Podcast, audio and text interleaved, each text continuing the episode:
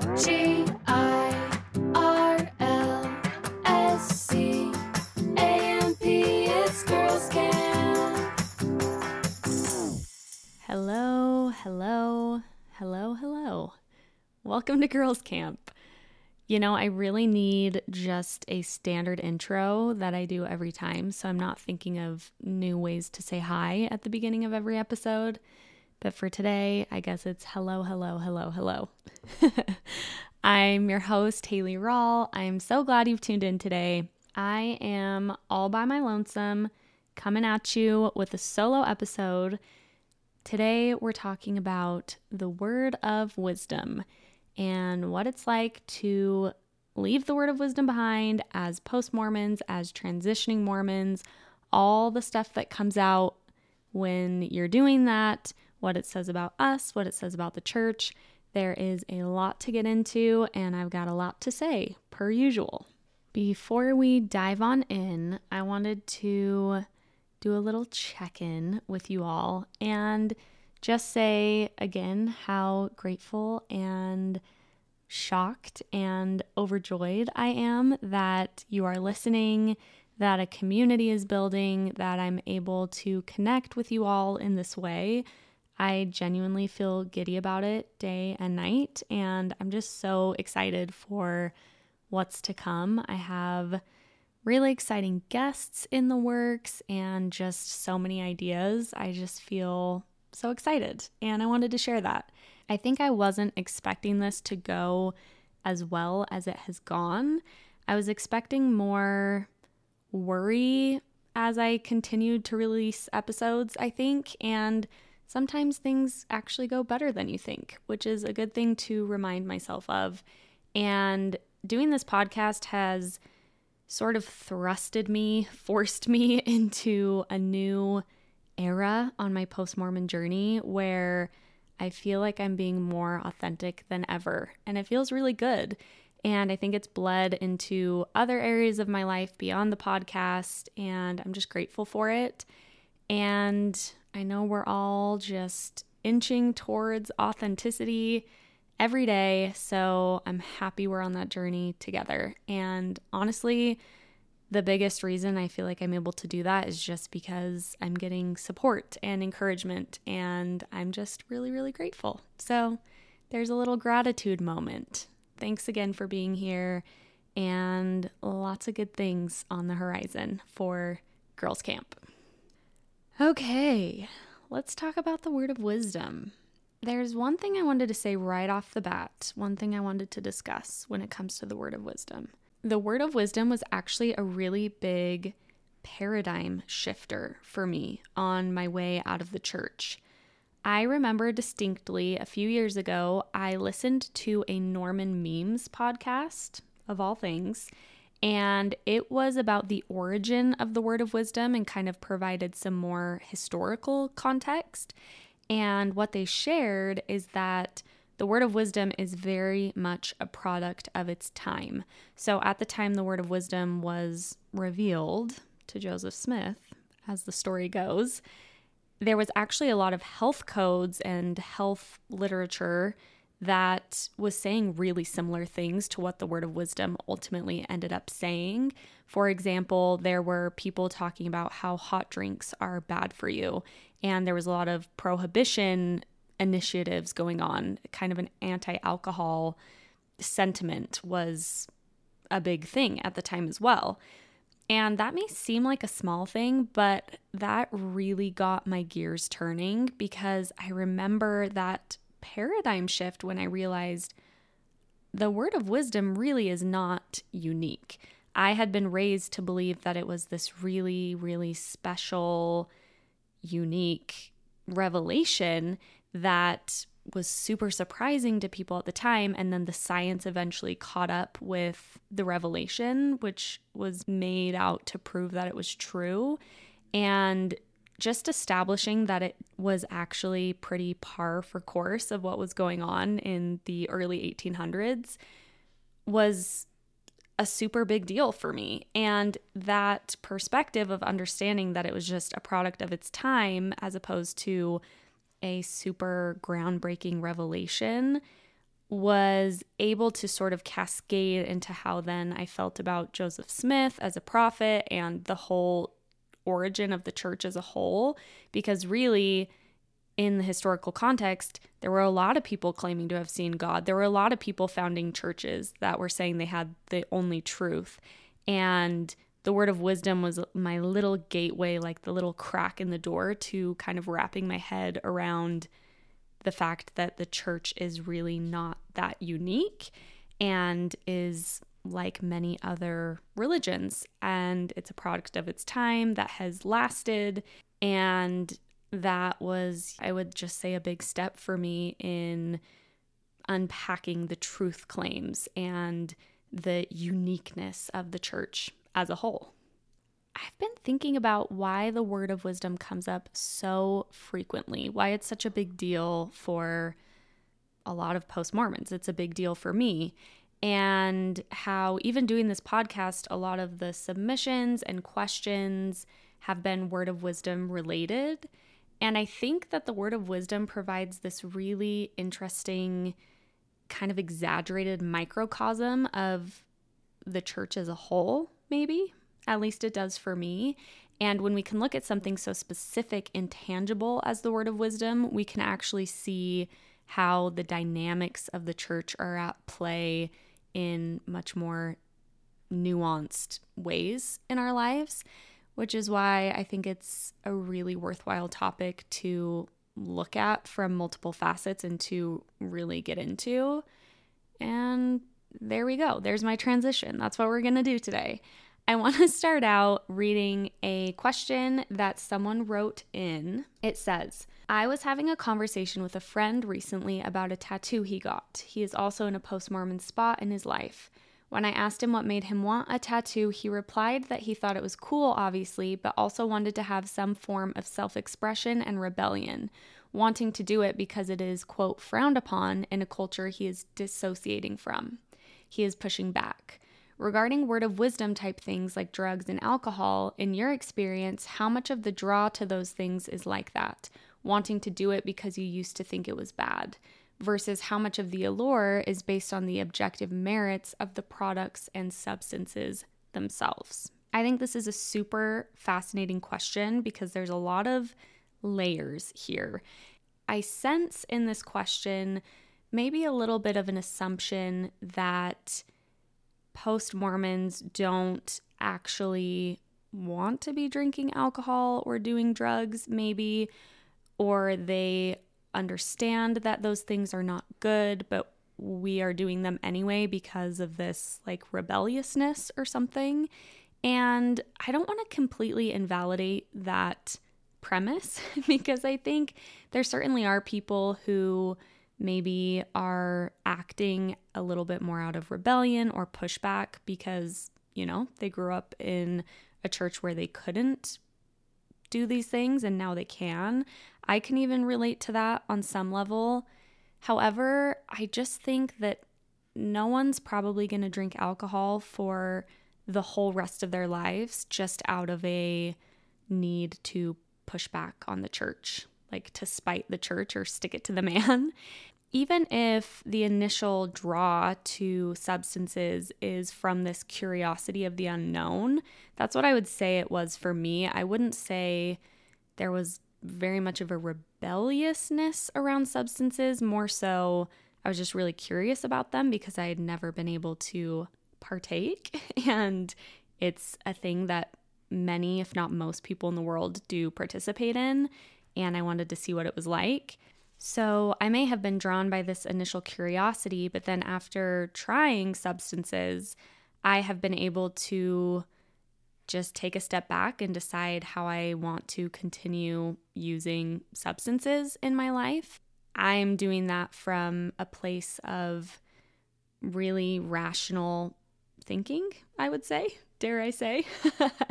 and I think most people around me who are doing the same thing are too, where, you know, we're trying things and once we know what it's like or how it feels and how it impacts us, then we're able to decide if we want to keep doing it or not doing it.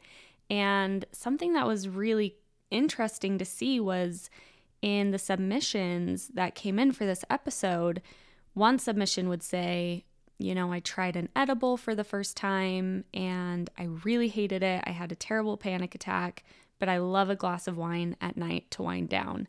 And then the very next submission would say basically the opposite, where they said, I really avoid alcohol, doesn't feel good for my body, but I smoke a little bit every night to go to sleep or what have you.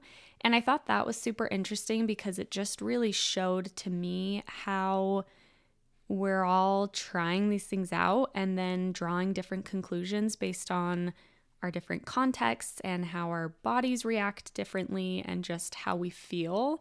And yeah, I guess to me, that kind of just shows that there's not so much this pushback that this person who wrote in described so much as people just trying new things and then figuring out what feels good and right for them and for their lives. Okay, another write in said, My husband's dad is a recovered alcoholic, so it's been interesting to navigate the freedom to drink, but also staying sensitive to him. We are very particular about the amount we drink because of that as well. I think it's actually helped make the faith slash word of wisdom transition smoother because we took it slow. I absolutely feel you. I have mentioned before that I have substance abuse in my family, and I wanted to get into that a little bit more. So, my dad struggled with drug addiction and alcoholism off and on for most of my childhood and adolescence. He's in a good, stable place now, but growing up, he was in and out of rehabs and trying all sorts of treatments to overcome his addictions. And it was really hard. It was really hard for him. It was hard for my family, my my mom, my sisters, my brother, and I have seen myself how devastating addiction can be addiction to alcohol, addiction to drugs. And when you have that addiction in your life, when you're witnessing addiction, and then you're also raised in Mormonism, where you go to church and hear about how bad and may I say evil these substances are, those two things were always kind of reinforcing the other thing. So I was seeing my dad's addiction and then learning about it at church, and they were kind of proving each other right. And that has been a really big thing for me to unpack because it's sometimes difficult to separate the two and to make the distinction between this fear that the church instilled in me that I no longer subscribe to versus the very real reality that addiction happens. And with substances like alcohol and drugs, there is an amount of care and thoughtfulness that has to be applied, even just responsibility in how you engage with those substances. So, all that to say, I feel you, this person who wrote in. It can be really difficult to navigate that balance. It's already hard when you just have so much baggage around substances just from the church, and then the addiction element makes it even more complex.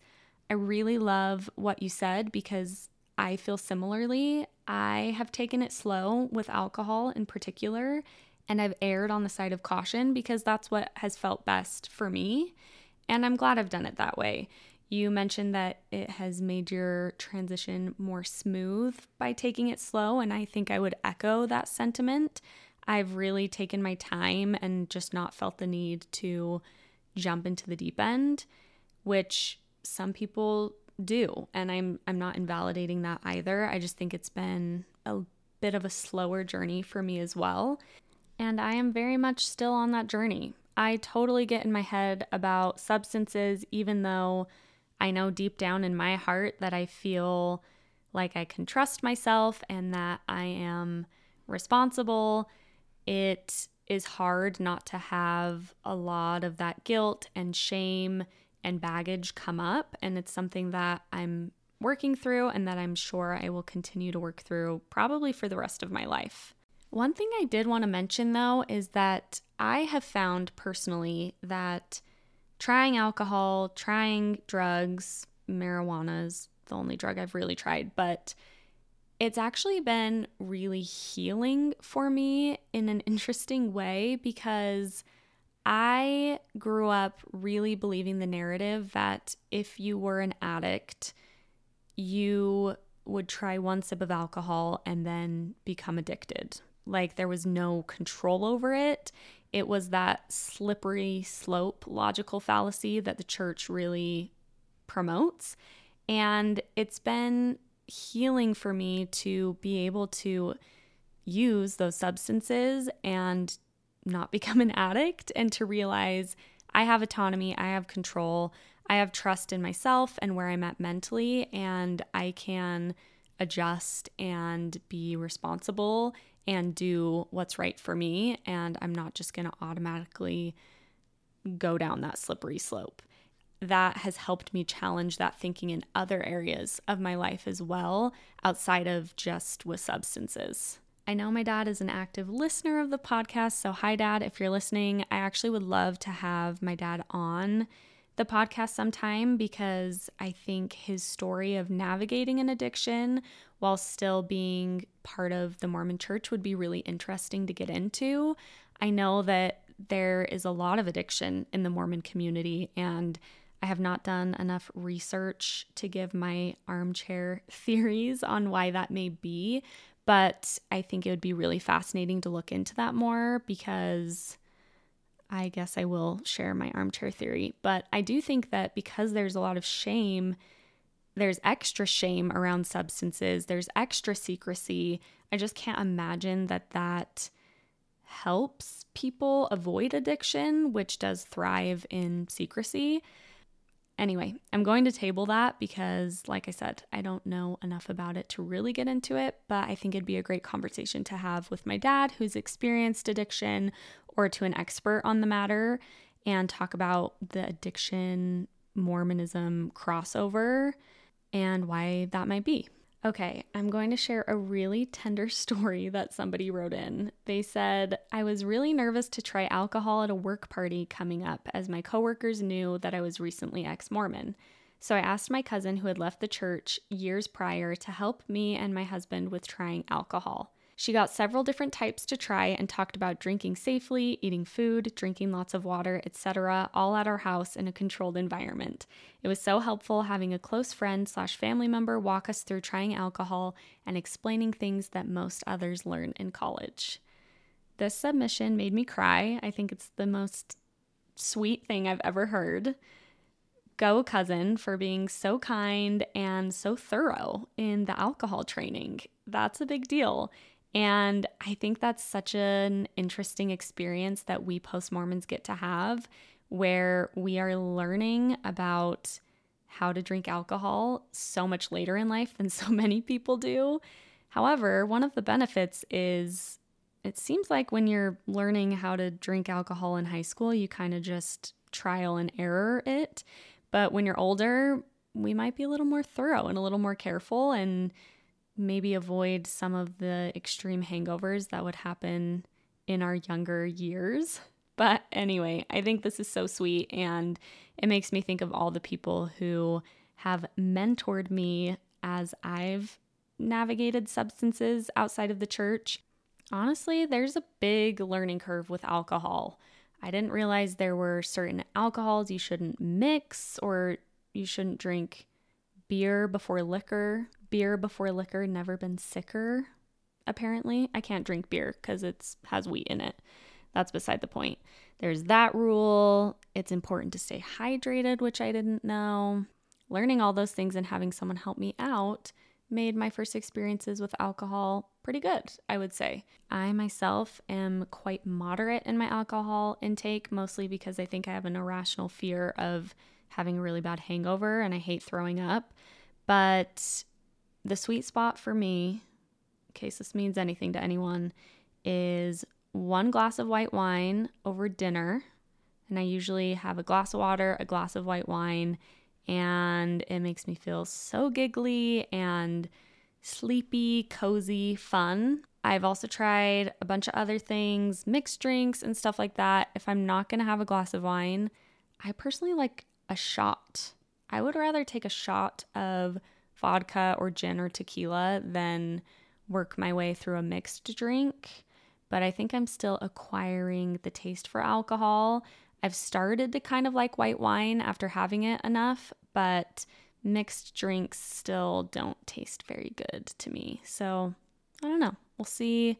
We'll see how that changes over time. But for now, I'm a I'm a white wine gal, a little Pinot Grigio. I'm just thinking about how funny these conversations would even be to someone outside of Mormonism. Just I don't know. I'm sure it's a very odd thing to listen to a grown adult talk about navigating all of this. It's just so unique and it's funny and it can feel embarrassing or weird, but it is what it is. And I'm glad I can come here and talk about all the little alcohol tricks I've learned as a 27 year old. Okay, this next submission is undoubtedly my favorite submission to the podcast so far. It is two sentences, short and sweet. It says, Have you ever been high on Space Mountain? Truly a remarkable experience. I wish they got into the remarkable experience a little bit more. I would love to hear more about it. No, I have not been high on Space Mountain. I don't love Space Mountain in general. It makes me really nauseous. But thinking about this now, I would love to get high on the Indiana Jones ride, which is my favorite Disneyland ride, or Splash Mountain. Those would be really fun high. I think Indiana Jones ride even more so. Just being high at Disneyland would really be quite the time. The music, the characters, the colors, that'd be fun. The food, the snacks. Maybe I'll try it sometime. Maybe I can convince Bentley to go to Disneyland with me if edibles are involved. Now seems like a good time to tell you about my first time trying an edible. Oddly enough, the first step I took outside of the word of wisdom, even before I had coffee, I think, was taking an edible. We had friends in town while we were living in San Francisco, a couple friend of ours, and we were trying to decide if we wanted to try alcohol all together for the first time. And Bentley was like, Oh, I actually have this bag of gummies in my desk drawer, which I can't even remember where he got those from. But we all took a little bit. I took a super small amount and I was worried I was going to have a panic attack because that's often how my body reacts to new things. So, as the high was sort of kicking in, I started to get shaky and kind of short of breath. So, I laid on the couch, I breathed through it, and the high kicked in, and we had a great time. Just very giggly, silly, funny times with friends. And then the next week, another couple friend of ours came in town and we did it with them, and it was their first time again. So, kind of special. All getting high for the first time in our San Francisco apartment. But yeah, that was the first non word of wisdom thing I did it was nice. It was cozy. Kenna and I talked about this a little bit last week, but my current stance on substances, mind altering substances, I don't know the best thing to call all of this as a whole. Substances feel so grandma ish, but anyway, where I've landed on substances is that they can be such a great tool for connection with other people. I am kind of an uptight person, as those who know me in real life would vouch for. And it is hard for me in social settings to let go. I feel like I'm very overly aware of how people are responding to me in social situations, and I'm always trying to kind of monitor and mediate the social situations that I'm in. And having a little bit of alcohol or being a little bit high really lets me take my walls down in a way that I don't think I've ever been able to do without it. And I've really loved it. I feel like I've connected with friends in a different way than I ever was able to and made really fun memories that I don't think I would have had without substances. And I think even being in social situations when you're meeting new people, it can be nice to feel a little bit more loose than I would be otherwise. It's not something I rely on in all social situations I'm in, not even close, but it's a fun kind of special treat to be able to tap into that different side of myself and just connect with people differently. You see why people who are in business and networking and all these things really benefit, I think, from being able to have a drink together because it helps to facilitate connection. It can be a really useful tool to letting loose and having fun. And again, just connecting with the people around you in a way that you wouldn't otherwise. Speaking of that, someone wrote in and said, I have always had slight social anxiety at bigger events and around new people. When I finally drank for the first time, I felt like it removed that anxiety and allowed me to be myself. But since being raised with the word of wisdom, I felt like I was weak or less than because I needed something to help me be myself. There's always been the idea I can't believe they need something to be fun, or it's not your true self if you have to drink. Obviously, it's something you need to be wise about consuming, but I felt like it's opened so many more doors for me to be able to just relax and get rid of the anxiety I feel but now it's fighting the idea that I'm using a crutch to help me get along. Dot, dot, dot. I relate so much to this. Even as I've been talking about it, I'm resisting the urge to keep disclaiming, yeah, but don't use it as a crutch, or yeah, but remember to use it in moderation, or don't use it all the time, or whatever. And I hope that you all listening understand where I'm coming from because, duh, all those things are true. Be responsible, obviously, and be careful. But I agree with this person. I don't think there's anything wrong with having a drink and having it help you in your interactions with people and feeling like you can connect to your true self in a social situation that you wouldn't be able to otherwise. And yeah, again, obviously, sometimes that can get complicated if we don't have the capability to interact with anyone at all unless you're drinking. But I just don't think that's the case for most of us. And I think we're all wise enough and mature enough to be able to monitor that appropriately. So I just want to echo this person who wrote in because I feel really similarly and am also working on fighting those same ideas that you said you are. But I think ultimately, my tie it up with a ribbon if I can do that, is to say, when used moderately and wisely, go for it. I think it can be a helpful and good thing. This next submission may have single handedly convinced me to try shrooms. Listen to how sweet this is. They said, I did shrooms for the first time recently, just a microdose, and it was so lovely. I went to the beach in Seattle and watched two packs of seals meet up for a play date and got teary over the fact that the sun on the water was a new color of white I'd never seen before. How cozy does that sound? I want to microdose and go to a beach in Seattle. I have not yet dipped my toes in the realm of psychedelics. I do really want to.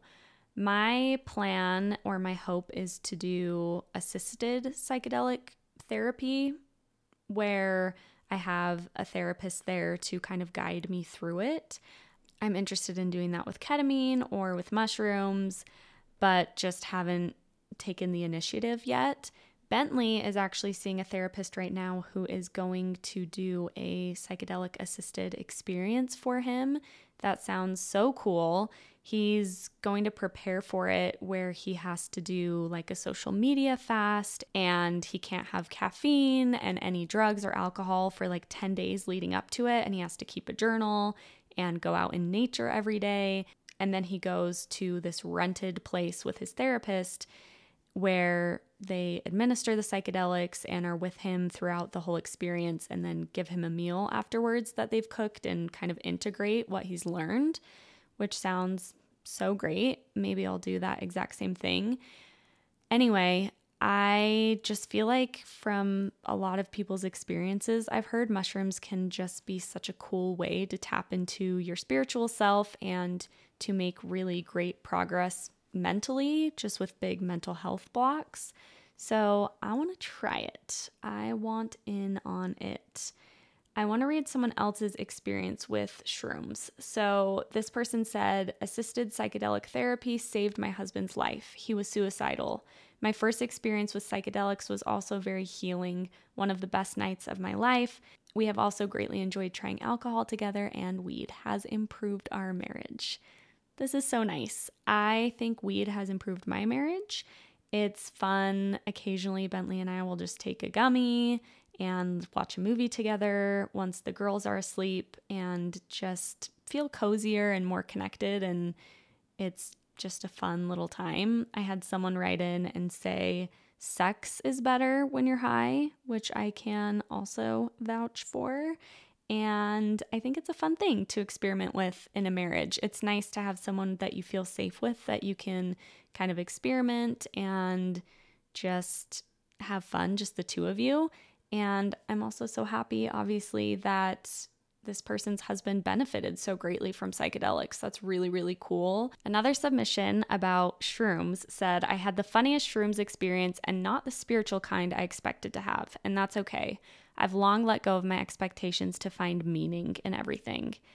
I thought that was a really good note as well. I know Kenna and I also talked about this last week, but there is a little bit of a psychedelics cure all mentality sometimes in post Mormon spaces and maybe just in society at large right now. And I always bring a healthy dose of skepticism to that kind of mentality. But as this person said, it doesn't always have to mean something, it doesn't even have to change your life. And maybe letting go of those expectations could be a, really healthy thing for me and for anyone who hasn't tried psychedelics yet. This person went on to say, also for the record, coffee is so much better for you than all the Diet Coke. In parentheses, I say that clutching my Diet Coke right now. Let's take a brief sidebar to talk about Diet Coke versus coffee. I know, I know, I know. I know coffee's better for you. I know that it's an acquired taste that I could grow to love, but I'm sticking with my Diet Coke for now I just love something that's cold and fizzy. And I love getting it in the afternoon. And I love driving to Swig or Quench It or Sodalicious and getting my Diet Coke with coconut and lime. It's my favorite part of the day. I pop the twins in the back of the car. We listen to a podcast and it's spiritual for me. I love it. And coffee just can't replace that for me right now. However, I may be eating my words eventually if I start to actually keep trying coffee and grow to like it. I think coffee has a really lovely ritual about it as well. Bentley is a big coffee guy. He bought a nice machine where he grinds his own beans and has a little ritual around his coffee in the morning, which seems really cozy and nice. But it's just not my flavor for now. And I don't want y'all coming at me telling me to try a cortado with steamed whatever milk. I've tried a lot of coffee drinks. I don't hate it, I just don't love it. And I'm going to stick with Diet Coke. Here's another coffee write in. Someone said, My partner and I decided to try coffee for the first time together. We made a date of it and went and got brunch. He ordered a latte and I ordered a cappuccino, and we both hated it. We didn't know anything about drinking coffee and found ourselves Googling if it was okay to add sugar. the Mormon conditioning to do it right was so strong, even in breaking the word of wisdom. Eventually, we found how we like our coffee, and now on Sundays, we go out for coffee and call it Coffee Church. Coffee Church is genius someone needs to start a coffee shop in Provo and call it Coffee Church, and we can all meet up there on Sunday mornings. I'll drink coffee for that. I will drink a little bit of coffee if we're all at Coffee Church together. I was dying about Googling if it's okay to add sugar. Literally, me with anything new, but especially with substances, I'm always Googling, like, okay, how much vodka do they put in a this kind of drink. And if I've had that much, then how much more should I have? A, you know, I go down big old Google rabbit holes, but I've never connected it to what this person said, which is the Mormon conditioning to do it right, even in breaking the word of wisdom. But I definitely identify that in myself as well. Okay, listen to this coffee one. Someone said, I love enjoying my guilt free coffee. Sometimes I'm sad that I shamed myself for decades over a warm hug in a mug. That's cute. Never heard that. The word of wisdom was a big shelf breaker for me. I once was honest about my quote, occasional coffee in a temple recommend interview, and the second counselor told me to try Red Bull instead.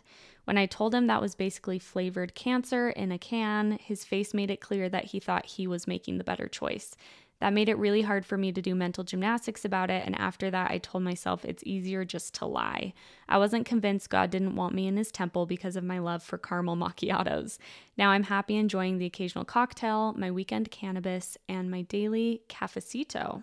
Hmm, I haven't heard of that one. Yep, I know that can be a shelf breaker for a lot of people in terms of the word of wisdom. When you're looking at the word of wisdom, that is saying don't drink coffee and herbal teas and then you see that a lot of Mormons are drinking a shit ton of Diet Coke or Red Bulls or Monsters, and it just gets hard to justify that the word of wisdom is really about health.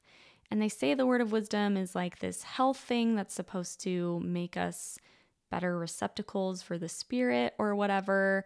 But yeah, it just doesn't really make sense that things like Red Bull and Diet Coke, even though I love it, and again, monsters, all those energy drinks would be allowed, but coffee wouldn't be.